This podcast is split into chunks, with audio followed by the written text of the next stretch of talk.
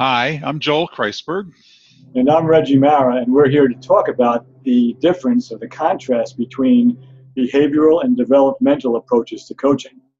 So we're going to start out with a question or two questions and ask you to think about. So when you're when you're coaching, are you focusing on what the client is doing and working with them to either get better at it, to add a new way of doing it, or stop doing something that is getting in the way of doing it? Or are you working with creating awareness of how they see what they're doing, how they feel about it, and what motivates their behavior? In other words, looking for a more complex understanding with the potential for mastering new skills. So we're going to talk about behavioral approach or a developmental approach, and this is really important to us because it seems like a, a behavior or, or, focusing on behavior and health coaching is very common. And so we want to help give a language to this so that we can distinguish. It's not that one's right or wrong, right? There's, there's, they're different, okay? And there are times when behavior is really important, like when running a marathon. And there's other times where uh, we're suggesting, or I believe, that, uh, that a more complex or a developmental approach is key to making the type of deep changes that people want to see in their health. Can you give us an example, Reggie, of uh, so there's just a, a, story that might help us exemplify behavior versus developmental? Well, sure. I mean, just one that, that I like, and I say this with, with great respect to surgeons because I have two artificial hips. But if you consider a, a surgeon who develops a brand new uh, procedure and gets, gets very, very good at performing the procedure and even teaches it, um, that's a very complex skill and a behavior change. Um, but it doesn't require a developmental move or more awareness. But if the same surgeon actually becomes ill or gets injured and must enter the hospital now as a patient and goes through the entire um, surgical procedure as a patient, he or she might come out, or almost definitely will come out, with a shift in perspective, right? Um, a, a change in how they see their work as a surgeon, how they feel about it, and what motivates them, because now now they'll know how the patient feels about it. So there's a whole different developmental move or or perspective that they got based on this experience. Yeah, that's a good example. So when we, you know, when we say shifting perspective or advancing different ways, I tend to think of thinking or cognitive, feeling, emotional, motivational. Why am I doing that? Which could be is that internally motivated or externally motivated. We can talk a little bit about that. What whether my what how I understand things intuitively, I can build that. What my behaviors are, which is still very similar, and then also somatic. What are my my body capacities? So those are all different approaches that come into play when we look at a, a developmental perspective. Yeah, I think, and that, I think that's really important because beyond just the behavior, you know, what, what I heard you refer to there, we could call domains or intelligences. But for development to take place, we are complex beings, we humans are. And I, I think it's really essential that we realize development takes place across the spectrum of these multiple domains or intelligences for a human being. And if we're not paying attention to some of them, not necessarily all of them every moment, but at least to some of them beyond just the behavior, um, we're losing the opportunity to really uh, develop ourselves as coaches, but even more importantly, um, to help our clients develop.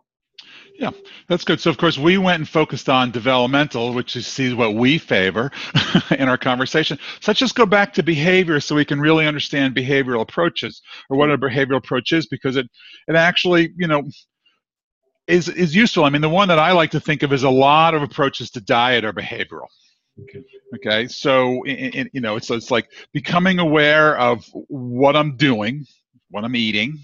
Okay. Asking people to stop eating certain things. So become aware of different choices and stop eating things. Start eating more of certain types of things. Yeah. Right. Keep eating foods that you might be eating that you're doing already right? Change your focus from eating one type of food to another, right? I may ask someone to, you know, do more activity, okay? But if i'm asked to do more activity often it's the activities that i often already like to do in some way. And so you see the focus? I keep saying the word doing when i talk about a behavioral approach. Yeah. Well and i that that's a great example. I know just a real personal note when i stopped running i ran for over 25 years and i was a, a decent middle of the pack runner um, when I could no longer run because of the problems I had with my hips, I had to relearn how to eat, basically. Um, I, I, had to change how I ate, and that was a behavioral change. Um, it was portion control, and it was I'd never had a weight problem per se, but I was no longer burning, you know, several thousand calories a day as a runner.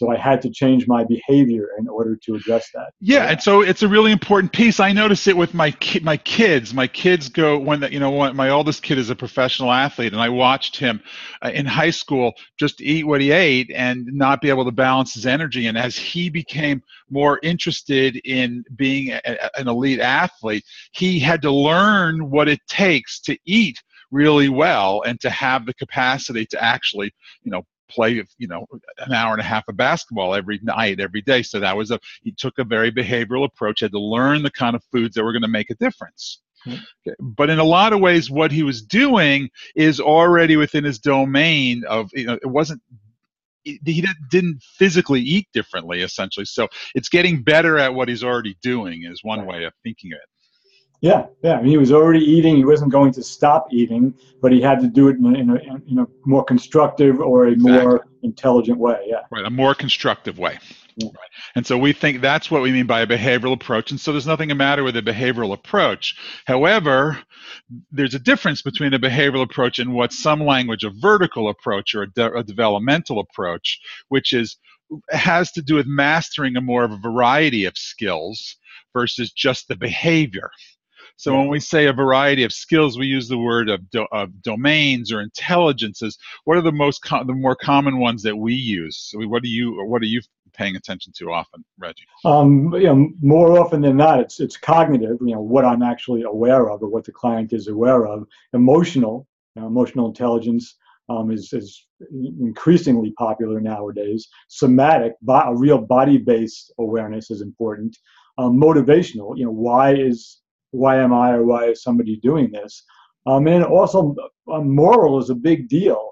Um, in some ways, it's considered passe, but you know, what should I do in a, in a given moment is, is, is part of my toolkit as well. And anything else that, that you know I didn't mention that, that you would add? Well, you know what I, I want to actually. Well, the one is intuitive, so it's like what do I intrinsically, you know, what what do I naturally feel like doing, or the intuitive. But I want to go back to motivational because I think motivational is such a useful piece in coaching, and there is a lot of motivation.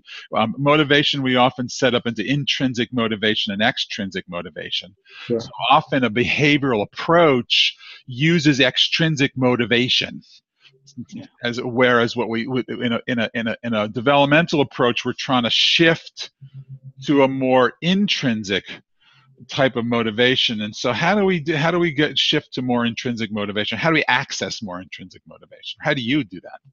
Yeah well the, the first thing i think uh, I, I keep on coming back to the idea of creating awareness. Mm-hmm. um, in order to be intrinsically motivated to do something i or my client needs to understand my values or my desires and what it is I truly want.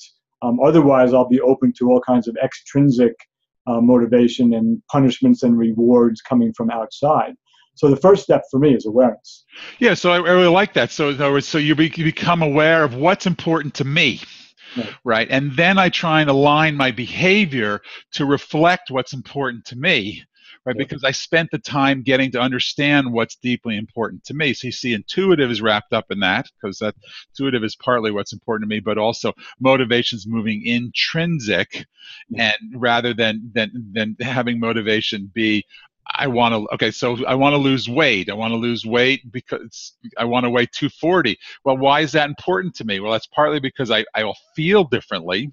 Mm-hmm inside. I may emotionally feel differently, right? But it's also really, uh, there's some deep part of me that feels um, like uh, I guess there's a way that I want to really be my healthiest. I want to be perform at my peak level. I want to, you know, have the biggest impact on the world. That's a real internal motivation. It's a if I can access that, that almost becomes the fuel for making the behavioral change. So we still have behaviors in a developmental perspective and a developmental. Oh, sure.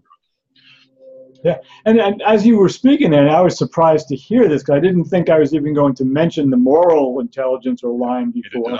um, but, but, but basically, what you were just speaking about, what is it that motivates me? What should I do for myself, for my family, or my coworkers, or for the world at large? Um, that ties in with moral intelligence and moral reasoning. So they all really, um, well, they can be teased apart in certain ways, there's definitely an interconnection among these domains or intelligences. Yeah. So in in, in a vertical, I mean, in a, well, I, I vertical, but in a developmental approach, we're therefore we're, we're sort of gaining awareness of these broader domains, which allows us to improve a variety of skills, mm-hmm. and through that complexity of skill development, we can now improve the behavior. Mm-hmm. Because we're actually coming to the behavior from a different perspective, basically. Yeah, I mean, telling someone or suggesting to someone or getting them to convince themselves that behavior change is necessary or helpful can work, but in the absence of the awareness of why I'm doing this, what my motivation is, um, there's a good chance that the behavioral change will not stick as long as it might with increased awareness of motivation and um, uh, just you know the, the reason for doing it Right. So the key words I hear, and then we're going to wrap up, are increased awareness. Yeah. Right. Of mastering skills, but a, a variety of skills leading to improved outcomes, in changing of behavior. Yeah, no, I agree with that. And I, and I have a bias on that. I think I've mentioned creating awareness four or five times. So you know, that's definitely a bias I have to go there first. But you know, just creating a new awareness in the absence of any behavioral change needed isn't good enough either. So I'm, I'm right. I'm so we still have the behavior. So let's go back to our original question. So mm-hmm. so so so now you, if you're listening, reflect on as a health coach, are you focusing on what your client is doing and working with them, either getting better at, how they do it, adding a new way of doing something, stopping doing something that they're already been doing, mm-hmm. or yeah, or are you working with creating awareness of how they see what they're doing, how they feel about it, what motivates their behavior, and then looking for a more complex understanding with the potential for mastering new skills that will lead to change behavior. So there's a you know there's a significant contrast between those those two approaches. So it would be a, it's a great it's a reflection that you can take off into your day of of uh, and actually it's not even if you're coaching in a way it's how you interact with people and how you make change in your own life or how we make change in our life and uh, you know we do both. Yeah, for sure. Well, this is Joel Kreisberg signing out. This is Reggie Marra saying goodbye and thank you for joining us.